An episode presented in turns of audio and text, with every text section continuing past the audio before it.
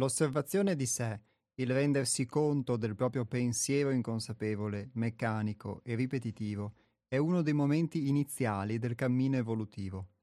Questa scoperta rende l'uomo un aspirante, sempre più attento e vigile all'interno e all'esterno di sé.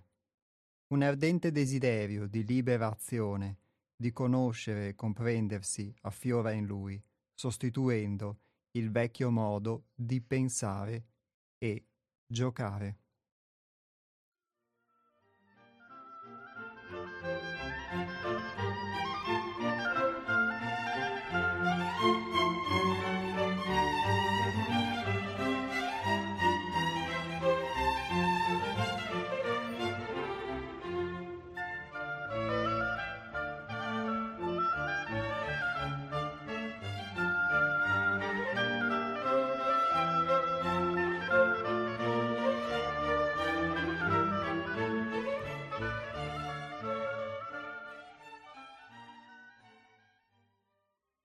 Benvenuti e benvenute ad una nuova puntata degli Astronauti. Oggi è venerdì 27 maggio 2022, sono le ore 12.02 e qui ai microfoni della radio c'è IAPOS a nome del Centro di Pedagogia Evolutiva 6 Altrove.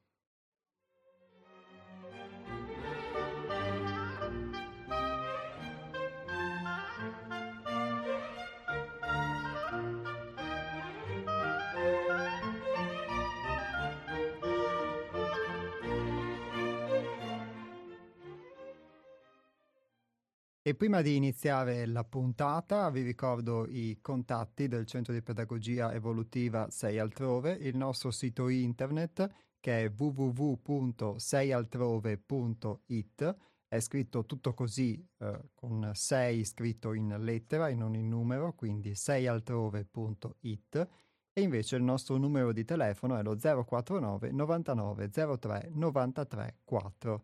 Ripeto 049 99 03 93 4. L'indirizzo email è info-seialtrove.it per chi volesse contattarci per qualsiasi cosa, anche in merito alla trasmissione o in merito alle nostre attività. Poi il sito è ovviamente un portale dove si può avere accesso, visione, sebbene virtuale, a, a un po' di cose dalle, do, dalle, nostre rubriche che contengono dei testi molto simili di natura e per ispirazione a quelli che leggiamo, alle nostre varie e molteplici attività.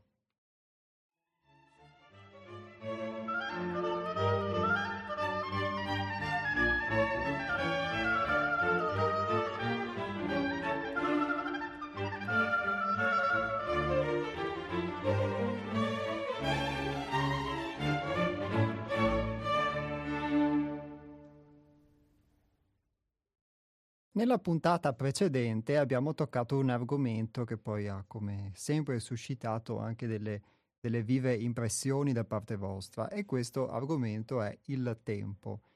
Un argomento un po' fuori dall'ordinario per quanto riguardi l'ordinario, riguardi la vita di noi tutti, di, di, tutti i giorni, riguardi, si può proprio dire in questo caso, ogni singolo momento, ogni singolo istante della nostra vita. Sembra essere il metro di misura con cui misuriamo la vita stessa, per come lo concepiamo, per come lo intendiamo, per come ne parliamo. Eppure allo stesso tempo è qualcosa che è molto misterioso, perché se ci ponessimo effettivamente questa domanda, che cos'è il tempo, eh, difficilmente potremmo trovare una risposta e sicuramente questa domanda se la sono posti in molti nel passato, ma ce la chiediamo noi oggi alla luce di un, um, di un incontro, diciamo, tra il, il nostro messaggio e le vostre esperienze, le vostre impressioni, per poter, come sempre, sia fornire sia ricevere degli spunti in questa indagine, perché come si diceva all'inizio, nella citazione che, che vi ho letto, quello che, che conta è poter vedere i propri pensieri, poter osservare i propri pensieri, poterli vigilare nella vita di tutti i giorni, ma questo per poter aspirare a qualcosa di nuovo, a qualcosa di diverso. Ogni spunto per me da questa parte della trasmissione che, che ricevo, quindi sia gli spunti vostri, sia gli spunti anche dei testi che vengono letti, è uno stimolo in questa direzione, che quindi va ad alimentare questa aspirazione a conoscersi, perché alla fine anche quando uno sperimenta qualcosa di nuovo, in realtà si sta conoscendo. E, e, sembra strano a dirsi perché sembra quasi un paradosso che uno sperimentando il nuovo conosce se stesso, perché siamo tanto abituati a pensare che conoscere noi stessi significa esclusivamente sapere come siamo fatti e quindi conoscere qualcosa di passato. E invece eh, conoscere noi stessi, e questa cosa è quello che ho potuto, a cui ho potuto approcciarmi in questi anni attraverso il centro, è proprio il fare qualcosa di diverso, perché è proprio in quel mentre, in quel momento che tu puoi sperimentare e puoi conoscerti.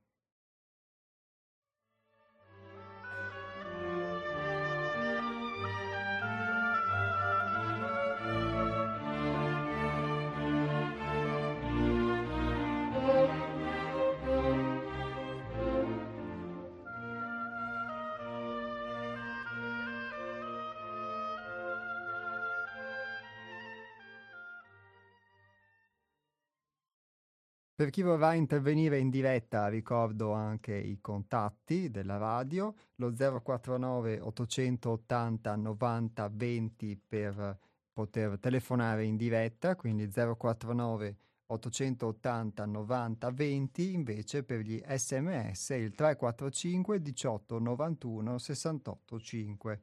Ripeto 345 18 91 68 5.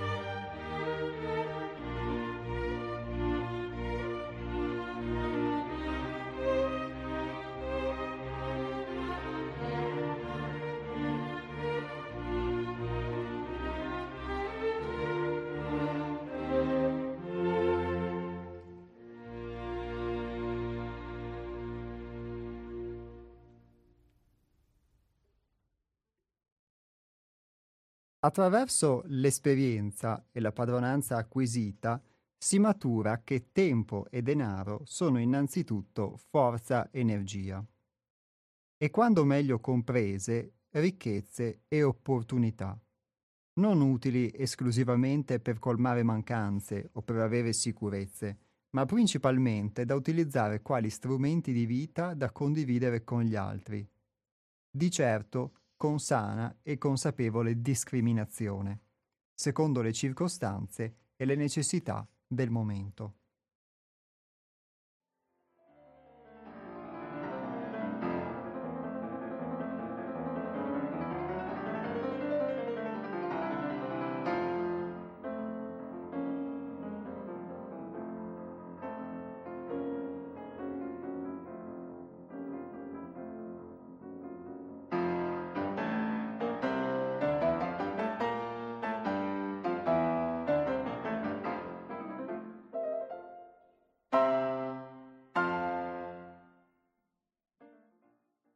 Nella puntata precedente, parlando del tempo, quindi abbiamo iniziato la lettura di questo testo che si chiama Il gioco e il tempo, che è tratto dal libro Un tuffo dal profondo, pubblicato dalla nostra casa editrice Sei altrove edizioni. Quindi, nel proseguire questa lettura, in queste righe che vi ho letto, si cita il legame che c'è la correlazione tra il tempo e il denaro, una correlazione che esiste almeno per noi nella nostra società odierna, contemporanea e che infatti avete citato anche voi una settimana fa nei vostri interventi telefonici. Ebbene, qui si guarda al tempo e al denaro come una forza, un'energia, quindi non qualcosa di eh, negativo o positivo, come invece spesso si, si tende a voler valutare, soprattutto nel caso del, forse soprattutto nel caso del denaro, dove si cita la, l'aspetto del denaro spesso in termini o dispregiativi eh, oppure in termini eh, positivi o comunque dandogli una grande importanza, ma la stessa cosa per quanto riguarda il tempo, com- quando noi lo concepiamo unicamente come metro di misura, metro di misura di una durata, ma li si cita come ricchezze e opportunità che non sono utili solo per colmare mancanze o avere sicurezze, ma per poterli dedicare, eh, qui dice, si possono utilizzare come strumenti di vita da condividere con gli altri. Io ho potuto imparare a, mh, mhmm, che si può usare il tempo in modo diverso. Intanto ho potuto averne esperienza e vederne l'esperienza, ehm, diciamo, vedere che questo è possibile. E quindi non solo come qualcosa da riempire, perché molto spesso noi riempiamo il tempo oppure eh, e tante volte lo riempiamo non solo con le cose, con le mancanze, con le sicurezze di cui qua si parla e ovviamente le sicurezze sono molte perché non c'è solamente la sicurezza, la necessità di essere eh, sicuri come la intendiamo noi. Quando si parla di sicurezza di solito si intendono i sistemi d'allarme o le forze dell'ordine o la sicurezza, ma eh, la sicurezza è anche il fatto di poter avere di che mangiare, quella è una sicurezza, una forma di sicurezza, di che vestire, eh, un tetto sopra la testa, sono quelle cose che tante volte se ce le abbiamo diamo per scontato di averle e quando poi vengono messe in discussione che allora vediamo che possono cambiare anche i nostri pensieri, i nostri comportamenti, il nostro modo di, di proprio di comportarci perché eh, vengono messe in discussione, viene messa in discussione la nostra sopravvivenza o la comunque minima eh, sopravvivenza. Quindi questa è sicuramente una forma di sicurezza eh, ulteriore. E poi ci sono tanti altri aspetti di mm, che rappresentano delle sicurezze, non solamente quelle là fisiche, che sono necessarie perché ognuno di noi ha bisogno sicuramente di mangiare, di nutrirsi, di, di vestirsi, di, di, avere un tetto sopra la testa, ma c'è anche una, ci sono anche poi delle sicurezze eh, emotive, delle sicurezze eh, se vogliamo, anche delle nostre certezze mentali, delle nostre idee, un sacco di, mh, di cose che per noi rappresentano una sicurezza. Ad esempio, per, per molti può rappresentare una sicurezza eh, il fatto di poter vivere in un luogo o mantenere delle abitudini o avere delle relazioni costanti con delle persone in particolari, eh, avere dei punti di riferimento psicologici che gli garantiscono una forma di sicurezza e che non, non lo facciano cadere nel vuoto, che un po' ci, ci confortino, ci consolino nella nostra identità. Solo che questo nostro modo di consolarci e di confortarci in un'identità a volte è qualcosa di positivo che comunque ci dà una forma di sicurezza, ci dà più forza, ci dà ehm, sprono, l'energia. Pensiamo alla sicurezza che può fare sicuramente una famiglia, ma a, tante volte al contempo però ci priva anche di energia quando vorremmo essere diversi o vorremmo sperimentare la possibilità di fare qualcosa di diverso e allora quelle persone, quelle condizioni, quelle situazioni, quelle abitudini che normalmente ci, eh, ci davano sicurezza, ci sembravano appunto qualcosa di um, positivo, nel senso che ci aiuta, ci dà forza, allo stesso tempo però in un modo diverso invece possono sembrare qualcosa che ci vincolano, ci limitano o ci opprimono. E quindi abbiamo il desiderio anche di sperimentare qualcosa di diverso. E quindi eh, lo stessa cosa, la nostra identità, quello che ho potuto sperimentare, se da un lato ci dà sicurezze, eh, ci fa essere forti nell'essere ciò che siamo, però allo stesso tempo tante volte ci limita molto, ci opprime.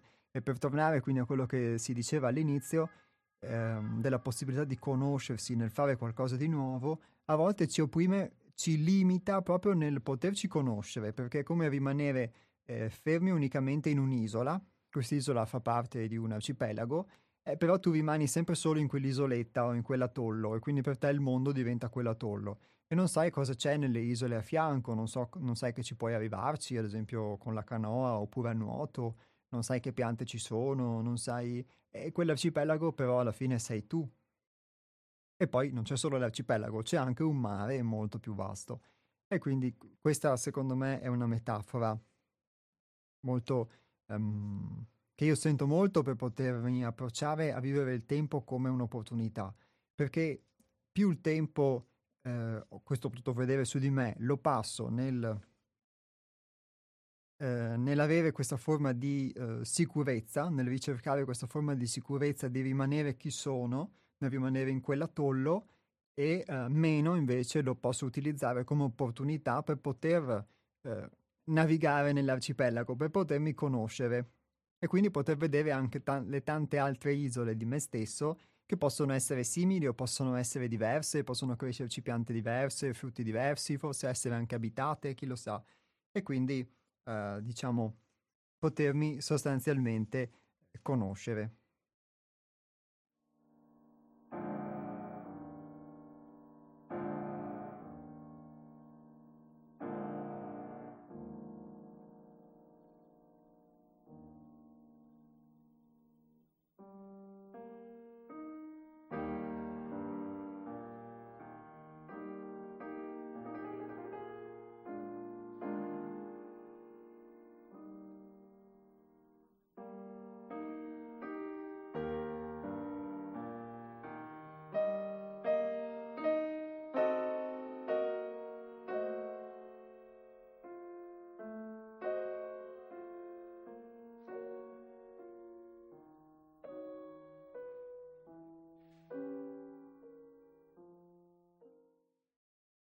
E questa cosa, se vale per il, mhmm, per il tempo, vale anche per il denaro nella nostra società. Eh, il, c'è questo legame, appunto, come dicevamo, che abbiamo costruito del, del, denaro con il tempo. E qualcuno lo citava anche nella puntata precedente, citando l'aspetto, ad esempio, delle, mhmm, della finanza, di come la finanza condiziona la società, di come si è costruito il debito pubblico, eccetera. È sicuramente un esempio, cioè il debito sia pubblico che privato sono interessi che maturano attraverso il tempo e quindi questa cosa ovviamente ci fa piacere se siamo dalla parte di colui che gli interessi li riceve, ci fa un po' meno piacere se siamo eh, colui che invece li deve pagare e, eh, e la stessa cosa quindi può valere per, mh, mm, per tantissimi aspetti.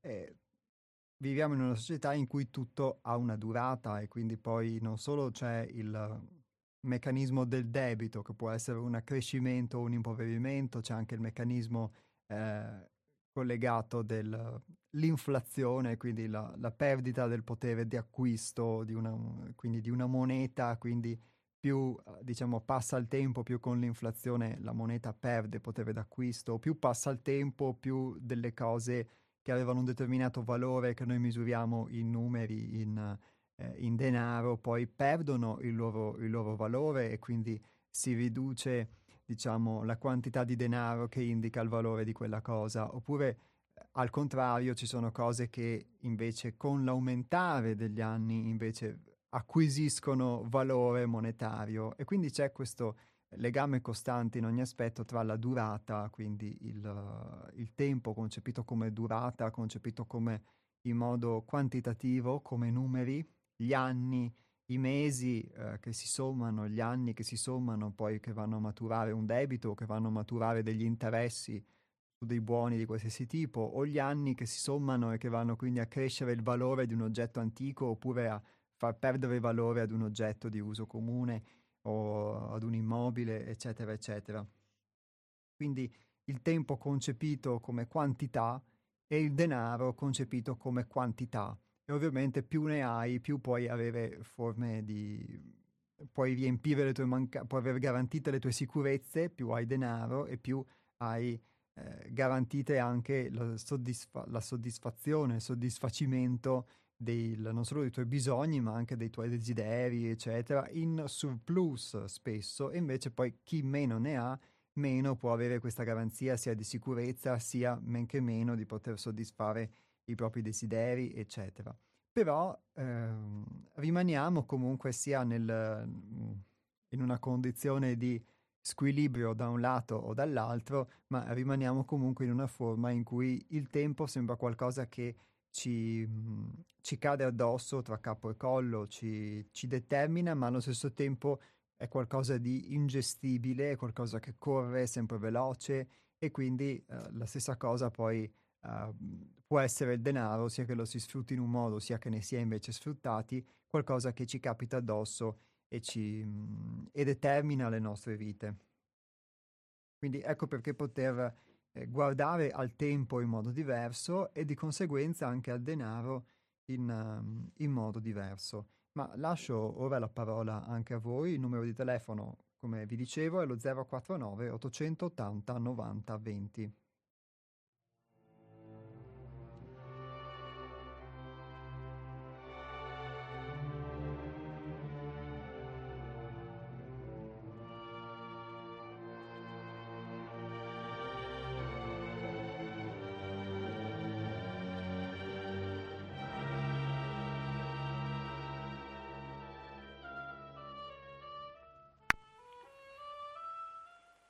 Pronto? Pronto? Sì, è Piero, buongiorno. Piero, buongiorno, ben trovato. Altrettanto, grazie. E quello del tempo e denaro, il primo esempio almeno che mi viene alla mente è quel rapporto perverso, ce lo spiega una parabola di Gesù, quella dei, dei denari, no? A uno viene dato dei talenti allora. Uno viene dato tre talenti, all'altro cinque, all'altro sette, non so, e dopo un tot di tempo il padrone torna e rende conto, cioè chi li ha ricevuti deve rendere conto che uso ha fatto di quei talenti. Ecco, è, è una metafora della società nostra, no? dove il, non è virtuoso chi mantiene, cioè in definitiva mi è passato tra le mani qualcosa e basta. Si introduce l'idea, che sarà che si svilupperà poi dal 500 in poi in maniera dalle varie banche, no? l'idea che necessariamente bisogna moltiplicare. E quel moltiplicare è inquietante, perché è il paradigma che, che abbiamo assunto e arriviamo al punto in cui in definitiva la moltiplicazione, anziché essere un fatto anomalo, diventa una virtù. Un fatto anomalo perché in natura non c'è un esempio di questo tipo, cioè le specie non si moltiplicano all'infinito, i soldi non si moltiplicano, anzi non ci sono, anzi per gli antichi greci metron era il senso della misura quindi non della misura quanto, ma un senso di giusto in testa. Vabbè, torniamo sempre al solito Platone, prima di lui al suo maestro. Ecco, io non sono molto convinto che questo eh, paradigma della parabola sia così esaltante, anzi lo trovo inquietante piuttosto ed esplicativo dei paradossi odierni. Grazie e buona giornata. Grazie Piero, buona giornata anche a te.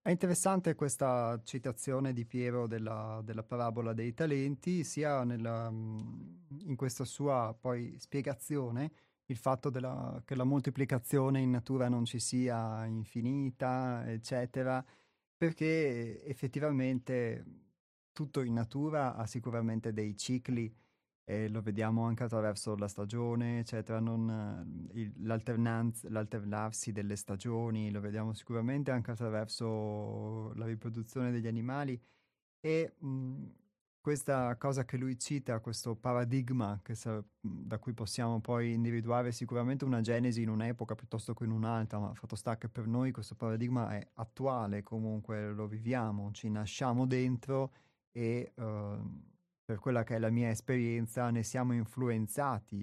E poter vedere questa cosa in modo diverso, ma c'è una telefonata, provo a... Mm, Provo a prendere questa telefonata e vediamo, scusate.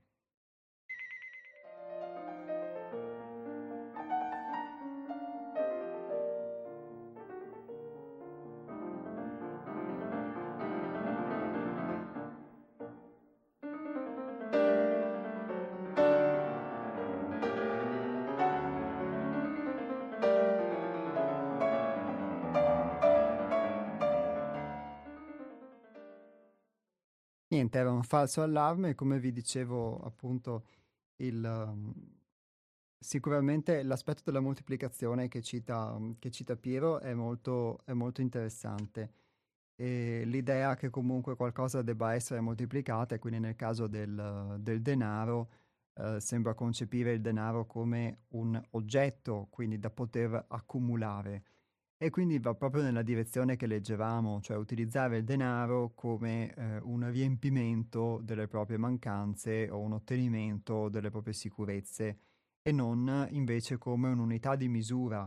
E quindi io, anziché scambiare due oggetti, eh, misuro il valore di un oggetto e quindi è un'unità di misura che dovrebbe agevolare il rispetto al baratto e invece diventa un oggetto che si, che si accumula e che ci serve poi per accumulare, per soddisfare i nostri desideri oppure per colmare le nostre mancanze, le nostre sicurezze. Allora più ne abbiamo, più abbiamo una sicurezza, ma questa sicurezza la proiettiamo comunque nel tempo. E eh, più ho denaro, più mi penso di poter essere al sicuro, ad esempio per la vecchiaia o per gli anni a venire se mi succede qualcosa e quindi comunque penso al tempo, come un, mi proietto nel futuro e metto da parte qualcosa che mi serve o mi potrebbe servire ipoteticamente nel futuro o potrebbe servire ai miei eredi comunque per il futuro. E per ottenerlo spesso ho usato tempo e ovviamente eh, a seconda poi di come l'ho ottenuto posso aver usato meno o più tempo. Sicuramente con la speculazione finanziaria posso aver usato poco tempo, con il lavoro invece devo aver usato molto tempo della mia vita per poterlo accumulare. E quindi uh, sicuramente c'è questo legame che poi Piero definisce perverso, ma il fatto sta che è il legame attuale.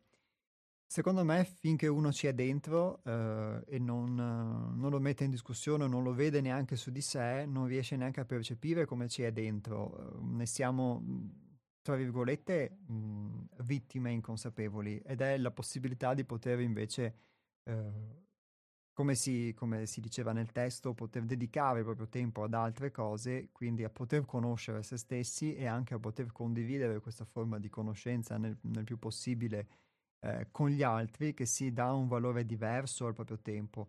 Io mh, adesso non ricordo perfettamente, lo confesso, la, la parabola del, um, appunto del, de, del figlio prodigo e dei talenti. Però eh, detta così, ad esempio, per come mi ha ispirato anche la citazione che Piero ha fatto, c'è forse anche un'altra lettura possibile, secondo me. Non è detto che sia quella, quella corretta, però um, o che ve ne sia una corretta. Il fatto che qualcuno poi mh, ti chieda conto di come hai utilizzato i talenti può essere forse anche una metafora, non solamente mh, di come hai utilizzato i denari, perché il talento all'epoca, da quello che mi ricordo almeno, era un, era un denaro. E non solo di come hai utilizzato i talenti o le lire o, o i ducati, ma di come hai utilizzato forse il tuo tempo questo potrebbe essere interessante, quindi se io ho effettivamente utilizzato il tempo della mia vita per poter, eh, per potermi conoscere, per poter quindi eh, anche scoprire i talenti, eh, i talenti veri, però non il denaro, nel senso i, i, miei talenti, oppure no, oppure l'ho usato solamente per, diciamo, per vegetare, per adagiarmi in una condizione che ho trovato e poi eh, mantenere quella condizione. Non lo so, è uno spunto um, diverso così che, che mi è arrivato e quindi lo passo a voi.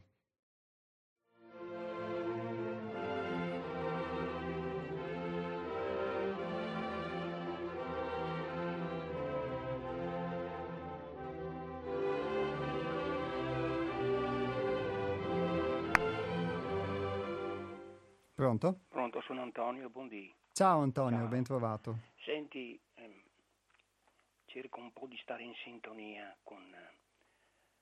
Eh, da tu da sempre poni la questione dell'essenza.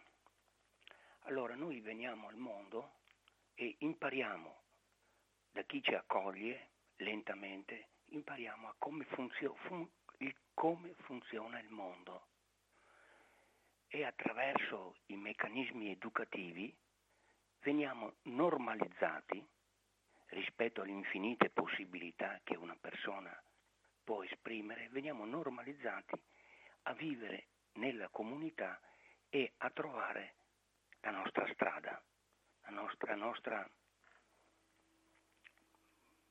vocazione, la nostra tendenza, il nostro daimo, quello più adatto ad ognuno di noi, perché l'essere umano è essenzialmente un mistero, non, non obbedisce al 2 più 2 fa 4.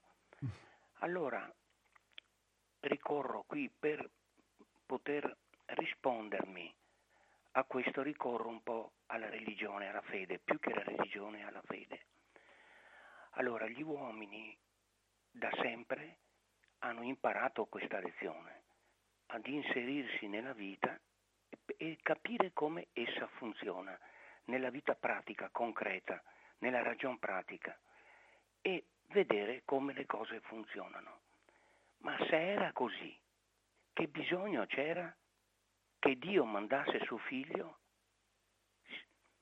che si incarnasse il figlio di Dio, almeno Gesù così diceva d'essere, per, per ricordare all'uomo che la sua essenza non è solo come funzionano,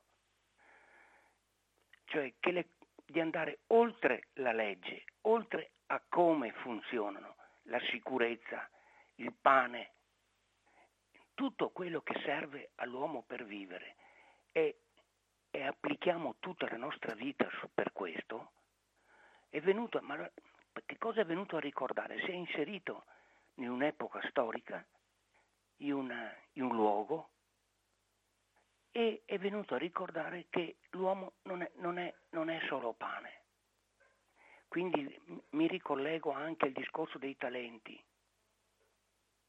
che non è una questione matematica, e anche ci serve, lo strumento serve, lo strumento della ragione, lo strumento della scienza. Gli strumenti servono, ma la mia essenza non è diventare strumento, essere strumento. Io sono irriducibile ad essere cosa, ad essere reificato, ridotto a cosa, a meccanismo, a come funziona perché io sono essenza e la mia essenza è quella che Gesù mi ha indicato. Secondo la mia fede non, non riuscirei a portare dei ragionamenti matematici o scientifici per dire che Gesù era quel che dice di essere. Io mi affido a questa saggezza che mi viene poi dalla vita, perché crollano gli imperi, crollano i poteri, crollano le, le, i, i, i, domini. Durante la storia è, è, una, è un susseguirsi di guerre di, per il potere e di, dei dominio ora dell'uno ora dell'altro, a cui tutti soggiacciamo. Però la mia vocazione finale è quella Ecco, questo è il dubbio che mi perseguita da sempre, da sempre. E naturalmente mi sono assoggettato come tutti alla legge di, del come funzionano le cose. Ma la, c'è una, un sentire profondo che questo non mi basta tutto questo che ho detto lo collego al discorso tuo di sempre. Ciao. Ciao Antonio, grazie mille del tuo intervento.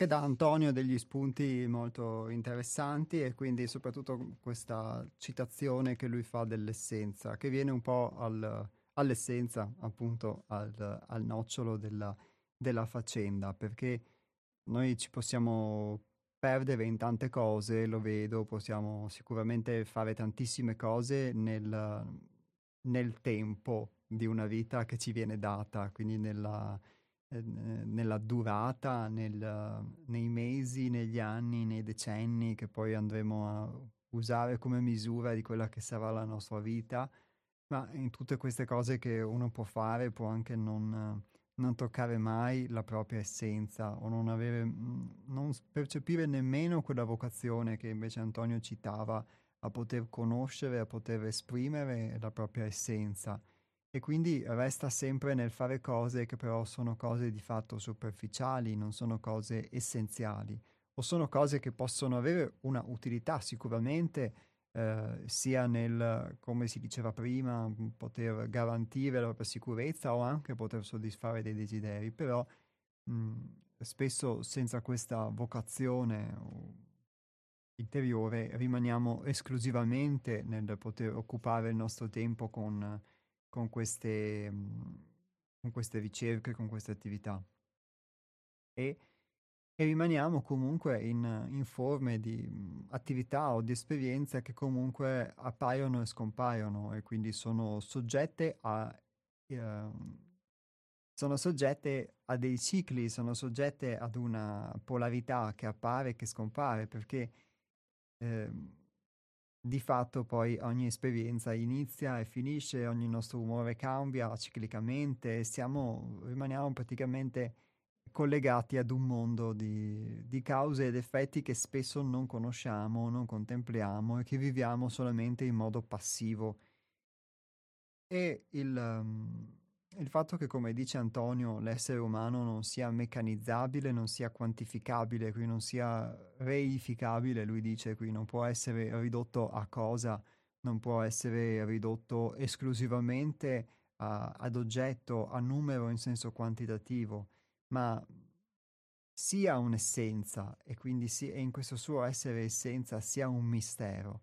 Ma eh, mi piace poter vedere al mistero non, non tanto come qualcosa di mh, mm, misterioso unicamente, quindi qualcosa che non conosciamo.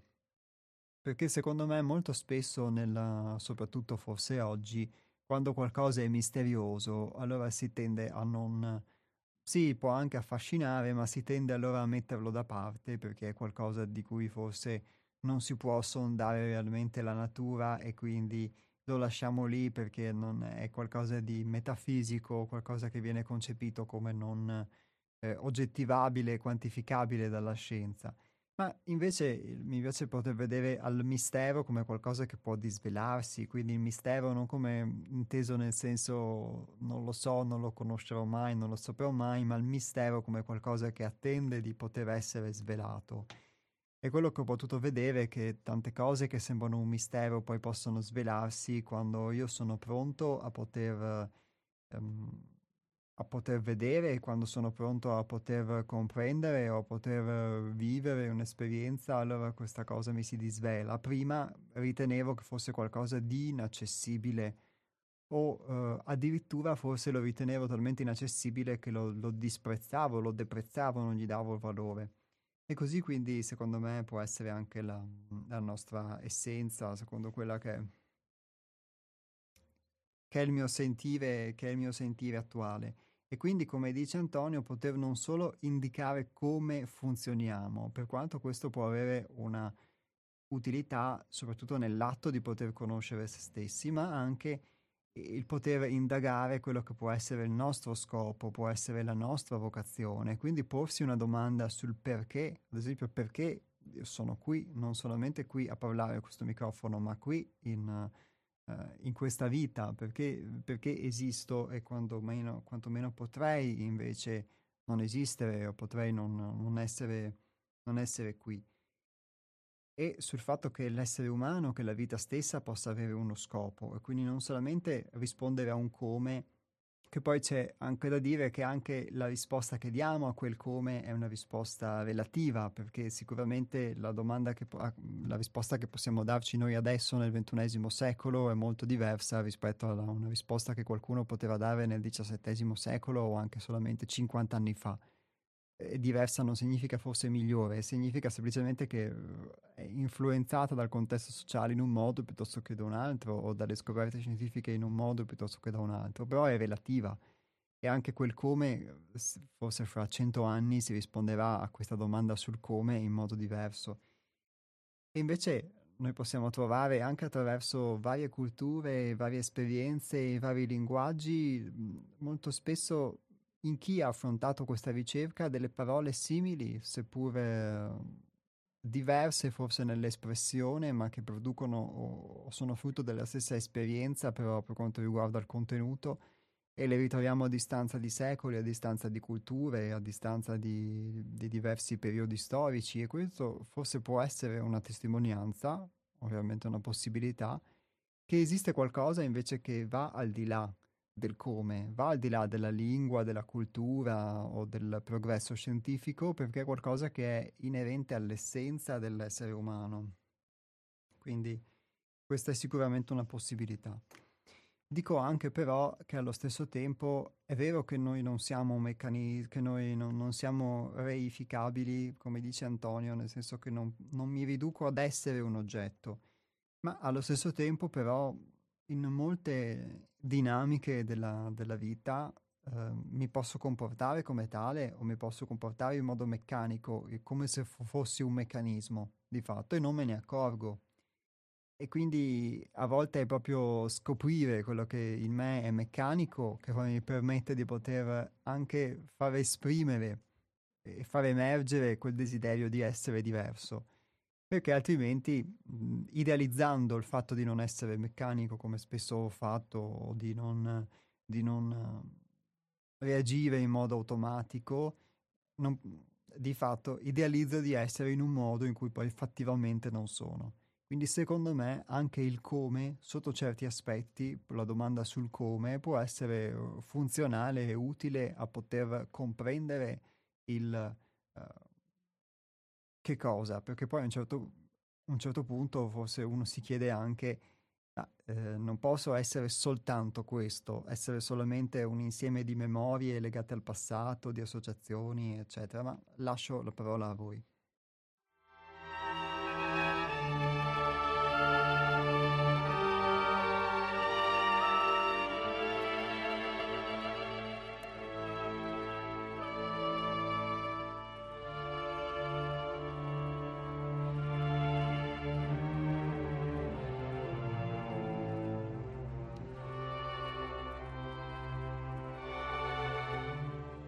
Pronto? Pronto? Ciao Iapo. Ciao Nick, ben trovato. Buona giornata e tutto il bene di questa vita che dipende solo da noi. Grazie, ricambio l'orgoglio. Ma quando ti dicono come stai, che risposta devi dare? Se tutte le cose sono fatte dalla mente umana, qualsiasi cosa che noi, tutti i concetti che trattiamo, sono per opera nostra, siamo così bravi, perciò ti ho mandato il messaggio ai sofisti. Ci hanno accompagnato da 30 secoli. Anche quella è una forma di conoscenza, ma è il contrario della natura. E chi è contro la natura è un malvagio. Allora volevo dire, non abbiamo definito ancora il concetto del tempo. Abbiamo detto che nasce, il primo movimento si chiama il quant, immisurabile, invisibile, tutto.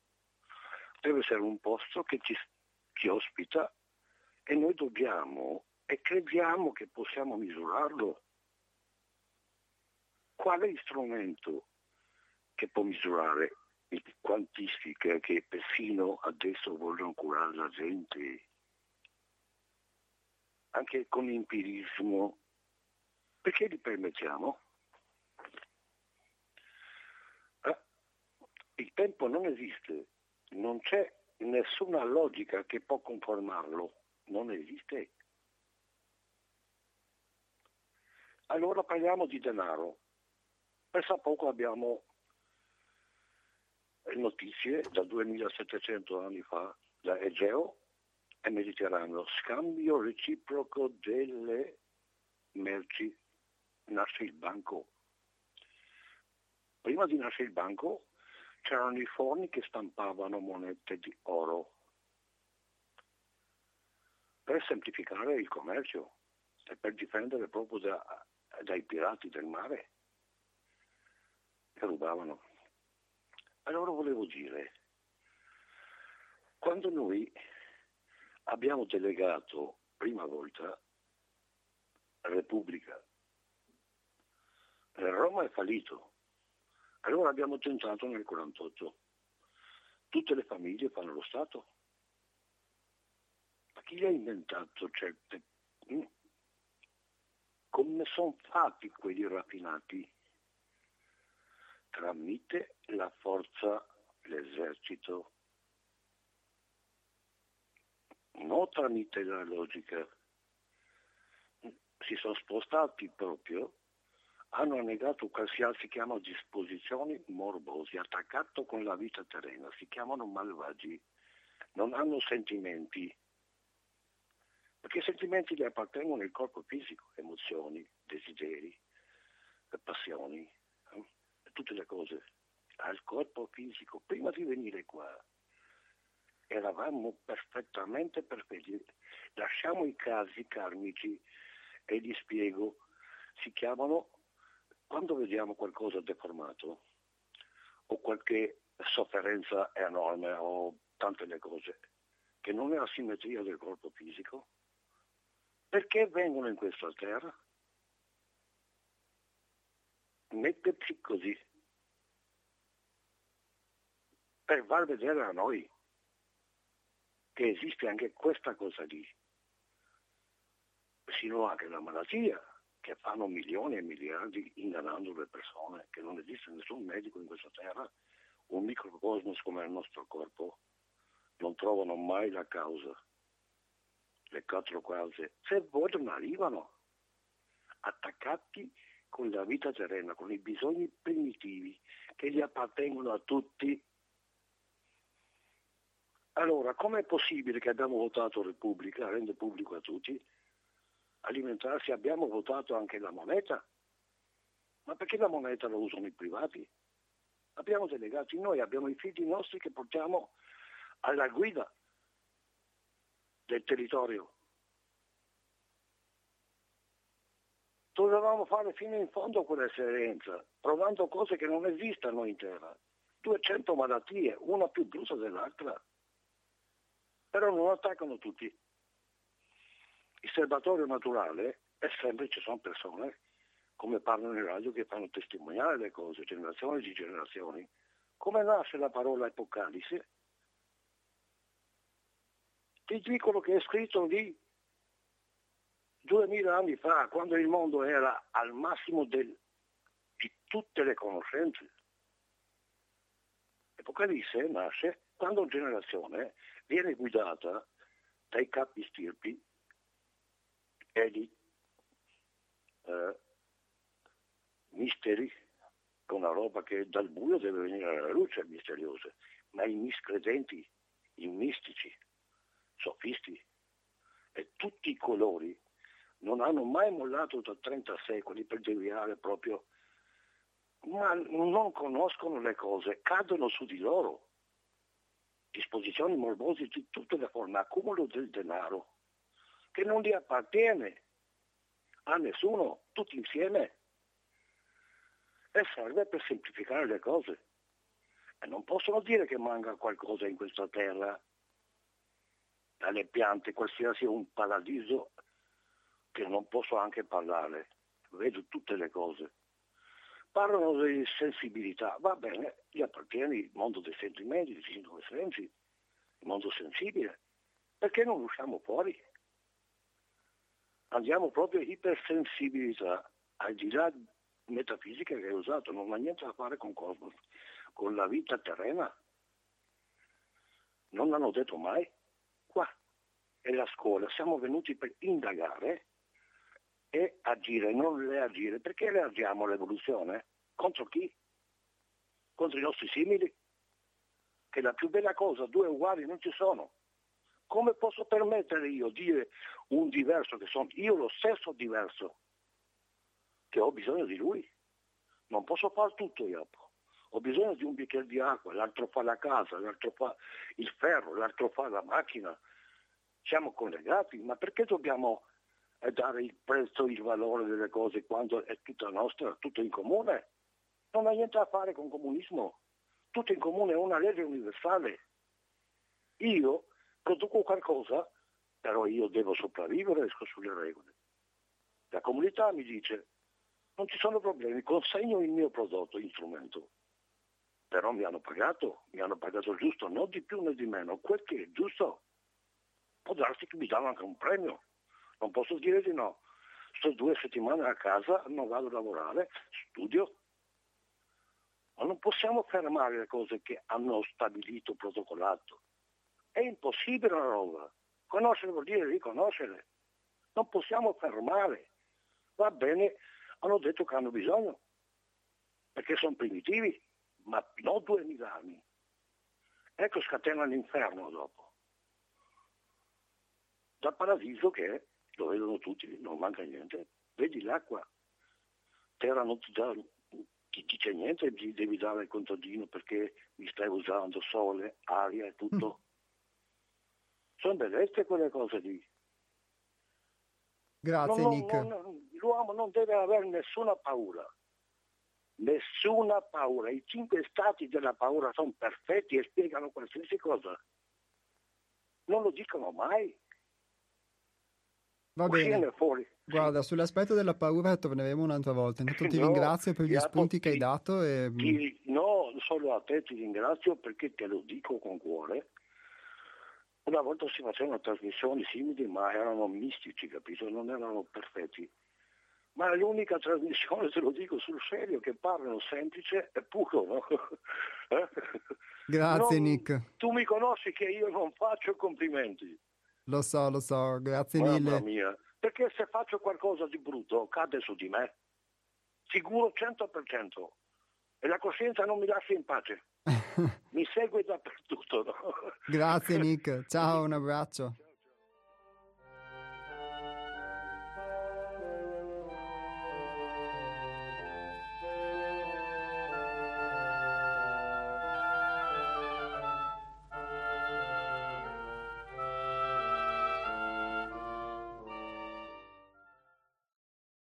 Nick ha dato tantissimi spunti, allora lui fa riferimento questo, alla possibilità di un mondo quindi soprasensibile, quindi andiamo verso il, sebbene solo in linea teorica, a quello che un, un po' citavamo, quindi qualcosa che vada al di là di quella che è il, l'apparire o lo scomparire, di quella che è l'apparenza più che altro della, della vita, perché già abbiamo visto come i nostri sensi di fatto percepiscano una realtà che poi noi elaboriamo e in, nel momento in cui la elaboriamo, la elaboriamo spesso attraverso il passato, quindi attraverso qualcosa che nel tempo si è costruito in noi, un'immagine delle cose che si è costruita in me e che mi fa percepire, un, mi fa vivere un'emozione però, perché quando io percepisco una parola che è passando attraverso di me si è caricata di quello che è il mio passato, di quello che è il... Um, può essere una forma negativa che associa a quella parola, può essere una forma che allude a qualcos'altro, può essere una forma allusiva di qualcosa di positivo, eccetera. Comunque sto interpretando.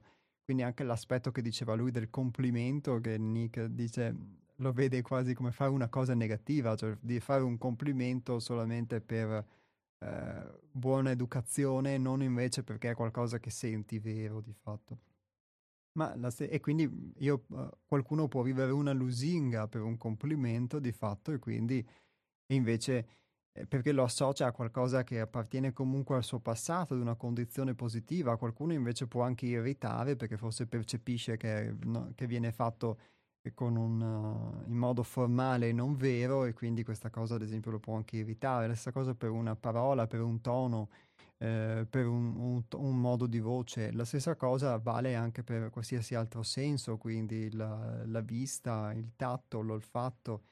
che ci riesuma qualcosa che però appartiene al nostro passato che abbiamo sedimentato nel corso del tempo e quindi è fallace di fatto perché non ci fa percepire la realtà. Questo nostro, fil- questo nostro filtrare la realtà, questo mio filtrare la realtà non me la fa percepire vivere per com'è e quindi mi fa vivere continuamente in un passato, in un qualcosa di, che per me è una proiezione psicologica in questo senso. E quindi abbiamo parlato della proiezione psicologica nel futuro, nel fatto di dover accumulare delle cose che poi mi possono servire, il denaro può servire per un futuro, quindi una, mi proietto psicologicamente in un futuro, quindi cerco di anticipare la forma di insicurezza che potrei avere. E però al contempo vivere una proiezione psicologica anche nel passato, perché ogni volta che comunque una percezione, una sensazione mi fanno rivivere qualcosa che ho vissuto nel passato, sto vivendo il passato nel presente, sto sostituendo, sto sostituendo il momento presente con un momento passato che per me è psicologico. Quindi il tempo che noi viviamo, che, che, che vivo, è spesso un tempo psicologico passato, in cui vivo il passato o vivo il futuro e questo mi sconnette dal, dal vivere il tempo invece sia come momento presente, come il tempo di adesso, il momento in cui adesso sto parlando e sto dicendo voi o voi state ascol- sto dicendo qualcosa a voi o voi state ascoltando e il poter vivere invece anche il tempo con la consapevolezza ad esempio dei cicli perché non c'è solo una durata concepita come calcolo del tempo, c'è anche una durata che noi pensiamo o riteniamo che le cose debbano avere senza guardarci all'esterno e guardare che la, la natura con le sue stagioni ha dei cicli che tutto eh, fiorisce e dopo viene meno, rinverdisce e poi si secca e vedere la ciclicità sicuramente può aiutarci a vedere questa cosa in noi. Invece ho potuto sperimentare che lontano da, dalla ciclicità della natura, lontano da quelli che sono i ritmi della natura, mi astraggo sempre di più in questo tempo psicologico, in questa illusione di fatto che diventa per me però l'unica realtà.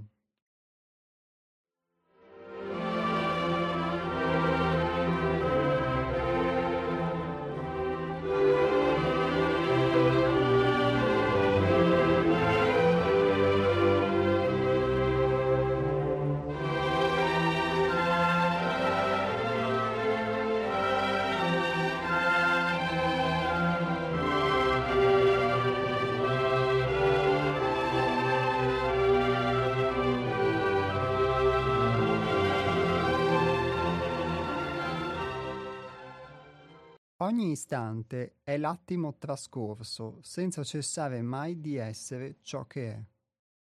È il segno del tempo che non c'è.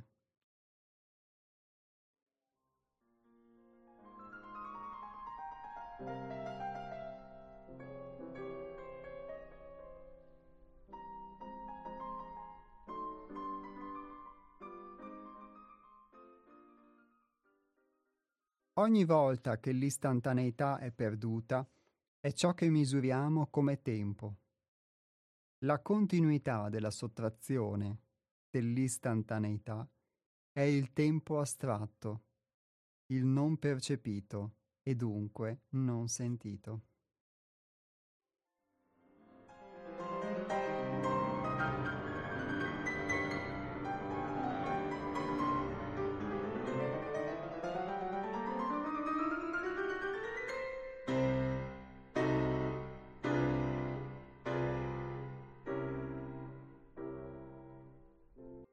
Tempo reale, essendo continuità percepita, è l'istantaneità esterna, è spazio non misurabile.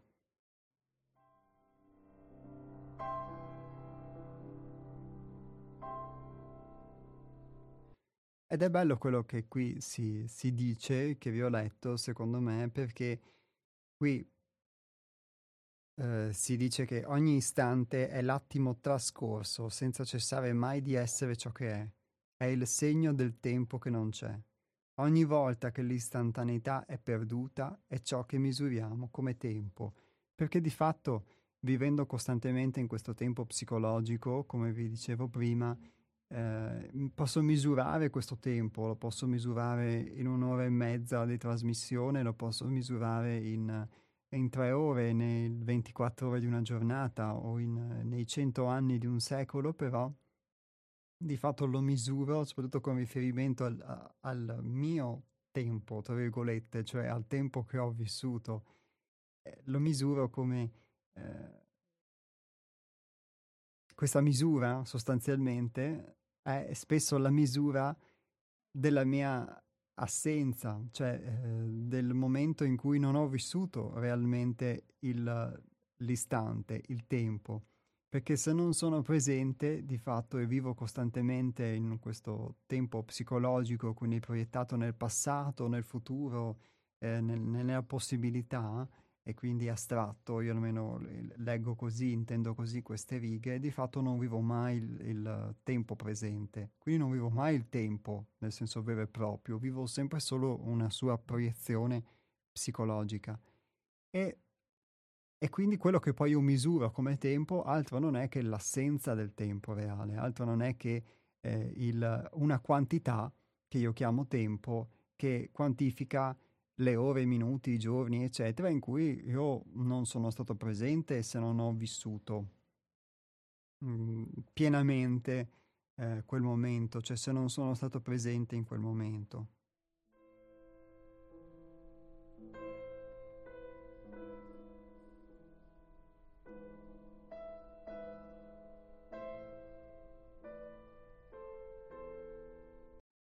Il tempo è fuori dalla quantità non è misurabile, nonché misurabile ne sia il suo spettro.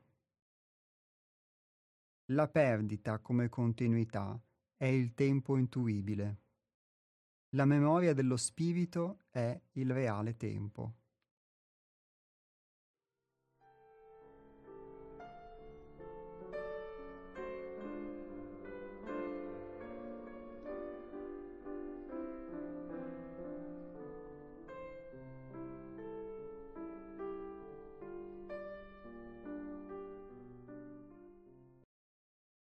È la memoria che lo spirito attua liberandosi dalla forma, dopo la morte o per ascesi durante la vita.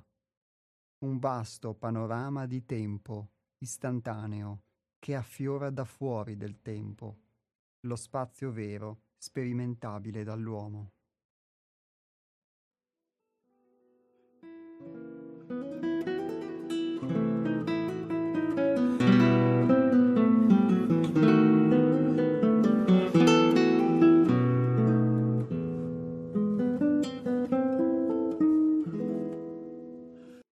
Nella nostra idea di tempo, quindi tutto ha una durata, tutto sembra avere una durata, sembra essere soggetto a questa quantificazione, a questo aumentare oppure viceversa a questo decadimento comunque del tempo.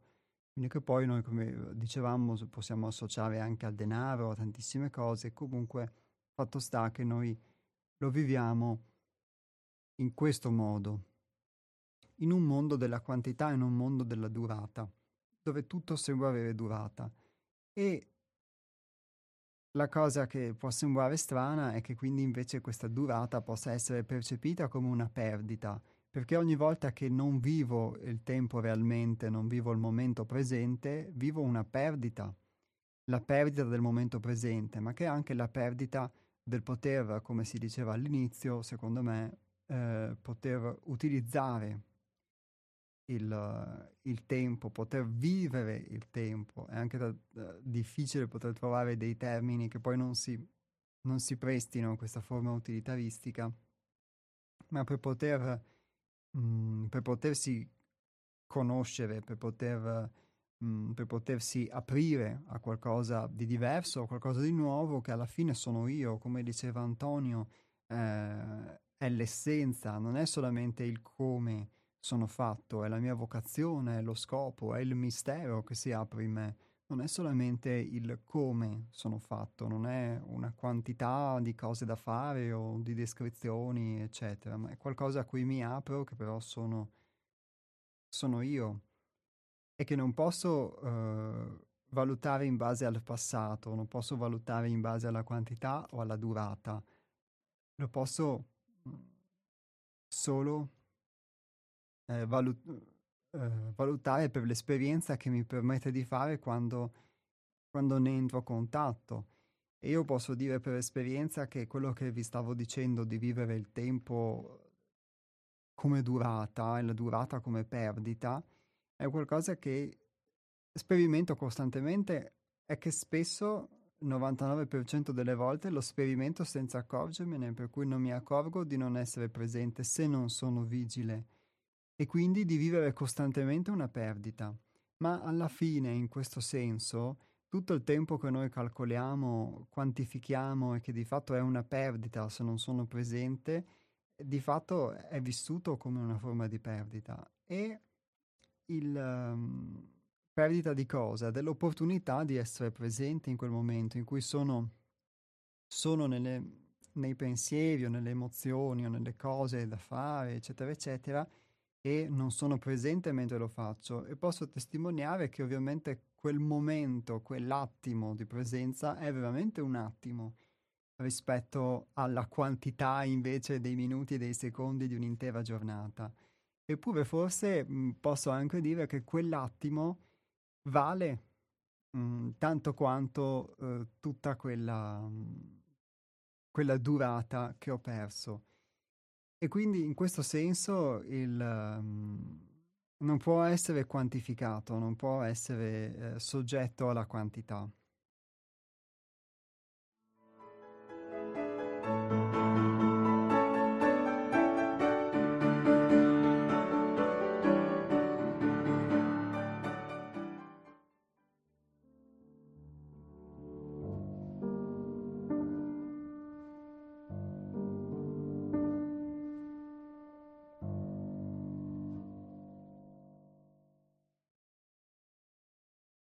Lo spettro, il tempo misurabile della realtà profonda delle cose, contemplato nella sua contingenza, è necessario all'uomo come limite da superare, la sola via per ritrovarlo. Senso ultimo del tempo misurabile, o tempo che non c'è mai, è la transitorietà al tempo vero che edifica la memoria spirituale nell'uomo.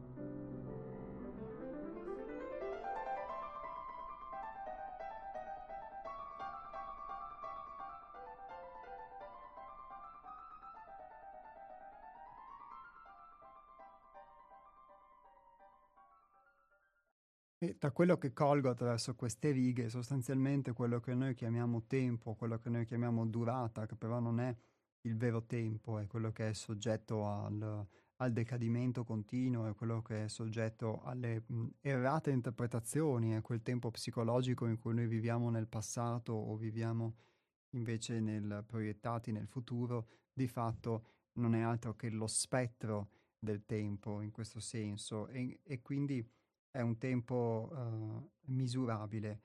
E qui si dice che nella sua contingenza è necessario all'uomo come limite da superare. Quindi anche l'aspetto che diceva Nick prima, il fatto che ci possa essere una dimensione dalla quale noi proveniamo, un mondo dal quale noi proveniamo, dove tutto è perfetto, e poi mh, ci eh, incarniamo qui. Ma anche qui in realtà, dice Nick, così traduco un po' l- a volte le sue telefonate che possono essere un po' criptiche, anche qui però tutto è perfetto, quindi anche qui ci sono le soluzioni a tutte le malattie, c'è la natura che ci offre attraverso le piante i rimedi naturali che noi non prendiamo in considerazione o che non conosciamo, la possibilità di guarire da qualsiasi cosa, c'è la possibilità di mettere in comune l'uno le azioni, le attività, le conoscenze dell'altro, dice Nick, in una vera repubblica, che quindi lo sia in senso...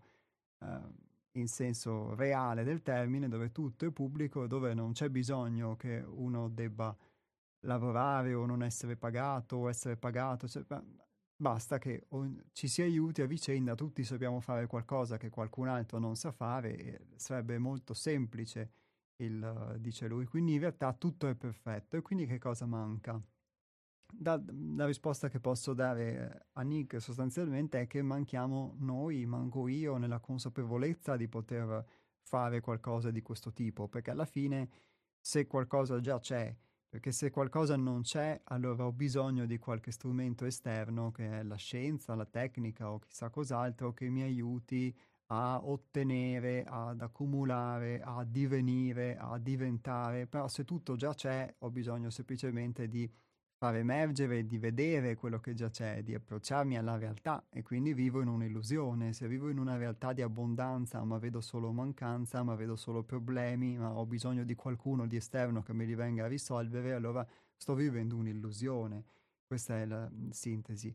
Eppure questa illusione che noi adesso abbiamo detto oggi è, è fondiamo sulla durata perché ogni cosa ha una sua durata e quindi una durata del, Qualsiasi cosa ha una durata, una scadenza, dalla scadenza dei prodotti alla scadenza della legislatura, alla, um, a, alle leggi che vengono fatte a scadenza, a cui ci siamo abituati anche di recente, eccetera, fino anche poi al, eh, ai secoli, alle ere, ai tassi di interesse, a qualsiasi cosa tutta una durata, è questo mondo in cui viviamo il tempo come perdita, dove il, calcola- il calcolo di questa durata è il calcolo della costante perdita del momento presente, del momento in cui siamo stati assenti, del momento in cui non ci sono stato, in cui non c'ero.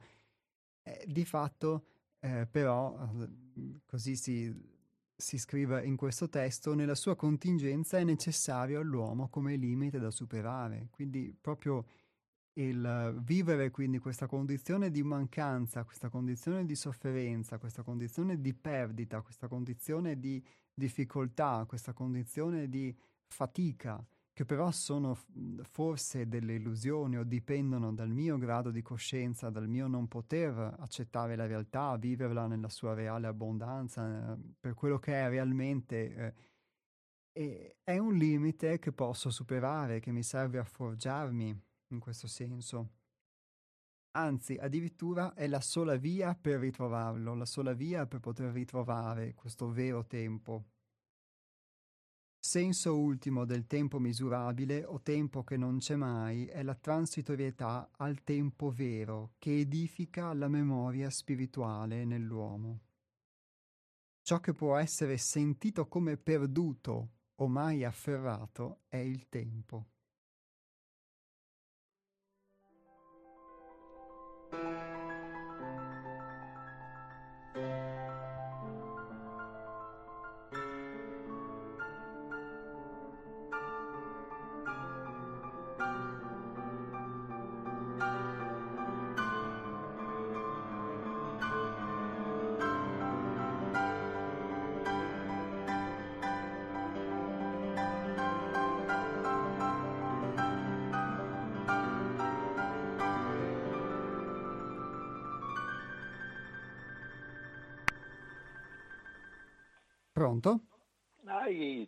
interrotto un trillo, bellissimo. La fila. Sono Enrico. Ciao Enrico. Ciao. Senti, dove eravamo? Eravamo divisi a metà tra le gonadi del, del maschietto e le, come si dice, e le um, ovaie della futura mamma. Solo che naturalmente eh, tanti, come tutti sanno, vengono eliminati nelle signore ogni mese e i maschi così a, a casaccio come capita vengono eliminati, per cui ecco. Poi volevo farti una, poi dove, da dove, gli altri e siamo venuti, cioè sinceramente, siamo venuti da dove? Da dove ho detto io, da nessun'altra parte, perché un prima non c'è, perché se no lo, lo dice anche la religione, addirittura, lo dico io che sono ateo, che prima che non si uniscano spermatozoi con gli ovai non esiste nulla. Perciò dire siamo venuti è una cosa che mi fa da morire da ridere, mi torco dalle risate, primo. Secondo, Loro, loro chi? Ho mica capito, loro. E chi sono sti loro? I diavoli, cattivi, con la coda, gli zoccoli e i corni, naturalmente rossi. Ma dai, ma insomma, ma finiamola. E ti faccio invece una domanda seria. Secondo te può esistere qualcosa al di fuori dell'energia? Ovvero, se si suppone che eh, Cristo, ma non solo lui, i santi vari che si sono alternati, eh, abbia compiuto dei miracoli, li ha potuti fare senza avvalersi dell'energia, perché con la materia, come ha interagito se non attraverso l'energia?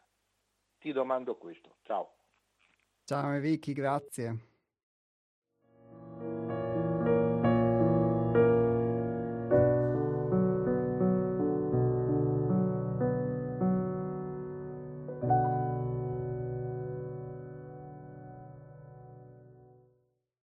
Grazie ad Enrico per le sue considerazioni. Sicuramente, ovviamente, quello che noi abbiamo posto è la domanda anche da dove posso provenire ed è quella a cui poi ognuno può essere stimolato a cercare una risposta, quindi non solo a darsi una risposta. Quella di Nick è quella di Enrichi, scusa, è una, è una risposta, veramente una risposta possibile, sicuramente una risposta che dà la scienza, poi la religione può darne un'altra a seconda della religione che si prende come punto di riferimento e di chi la interpreta e quindi ne avremo sicuramente tantissime. La filosofia, le filosofie, i filosofi possono darne un'altra e ognuno di noi può dare quella che vuole o può non darne alcuna lasciando che sia anche la domanda in sé a muoverlo verso una risposta, che non è detto necessariamente che, che debba esserci. Quindi anche quella di Enrichi è sicuramente una risposta ed è valida riguardo al da dove proveniamo o a che cosa c'è prima. Riguardo invece all'aspetto ovviamente dei, dei, diavoli come anche di Cristo, beh, forse lui si riferiva a quello che aveva detto Nick, immagino, e quindi ha lasciato che lui faccia spesso riferimento a loro, eccetera, non a quello che è stato detto da me perché non mi, non mi sembra di, di, averlo detto.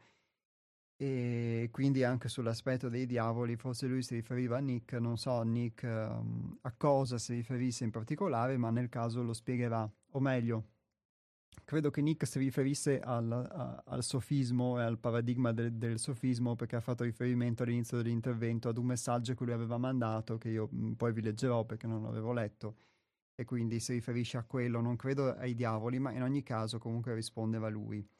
Rispetto al, all'aspetto dell'energia e dei miracoli, sicuramente è un tema molto interessante quello dell'energia. Noi all'inizio, nell'apertura del testo di oggi, nel testo Il gioco e il tempo, ehm, abbiamo letto ad esempio che tempo e denaro sono anzitutto forza, energia.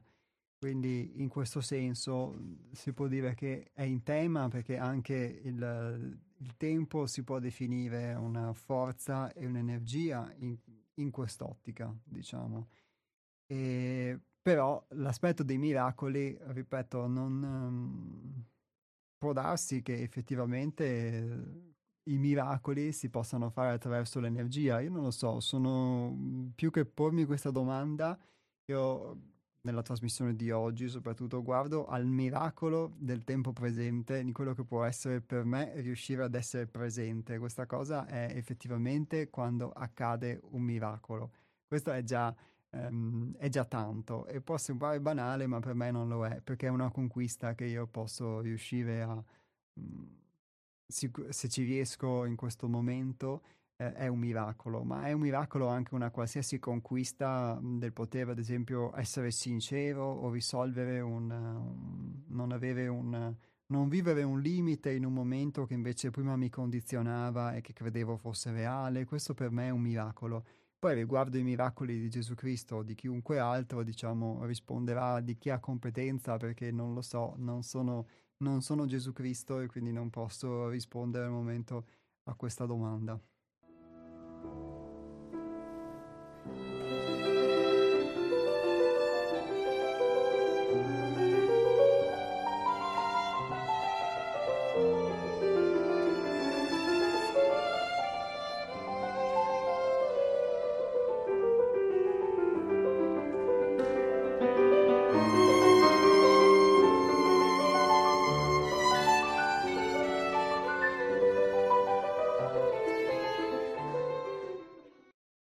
Invece vi leggevo quest'ultima frase finale prima del, dell'ultimo intervento telefonico. Ciò che può essere sentito come perduto o mai afferrato è il tempo. E di fatto a volte uno vive anche la, l'aspetto di non essere riuscito a fare qualcosa o di aver come del, del tempo perduto. Anch'io tante volte se posso maturare una consapevolezza su determinate cose che poi nel passato non avevo e guardo, e guardo il mio passato guardando ieri con la luce di oggi mi sembra di aver perso del tempo, però in realtà non è così perché alla fine se non avessi maturato l'esperienza non avrei poi potuto uscire da quella condizione di perdita, come si diceva prima. Pronto? Antonio. Ciao mi Antonio. Perme- mi permetto certo. di fare un rientro chiedendo scusa. Volevo avvisare te, ma tutti gli ascoltatori e me per primo, attenti ad un pericolo grave nel ragionare, che è il riduzionismo. Ridurre la complessità del reale che non conosciamo mai profondamente, perché dietro c'è qualcosa di inspiegabile sempre, ridurlo per sbrigatività il livello evolutivo del mondo, dell'universo, ridurlo a, alla nostra dimensione pratico-concreta che rasenta la stupidità.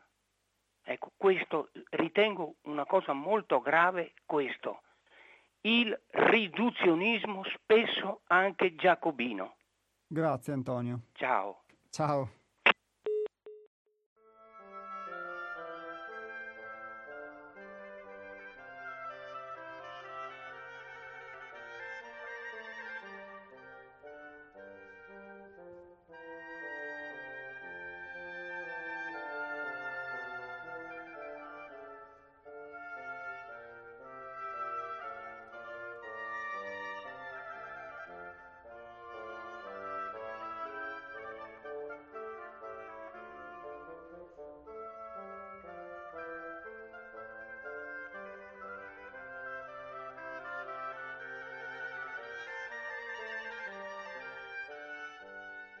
E sicuramente l'aspetto del riduzionismo, come diceva Antonio, è qualcosa a cui talvolta per una necessità pratica alla fine si può, eh, ci si può incappare, qualche volta diciamo volontariamente, qualche volta involontariamente, eh, eccetera. Fatto sta che condivido comunque quello che lui dice che spesso tanto, tanti aspetti sono dei misteri insondabili. Io credo che una, una, forma di riduzionismo sia quella, posso parlare per esperienza, di quella che uno vive quando proprio pensa a se stesso, in, in, pensa a se stesso in termini come di qualcosa che, che conosce, eh, di cui ha una certezza, eccetera.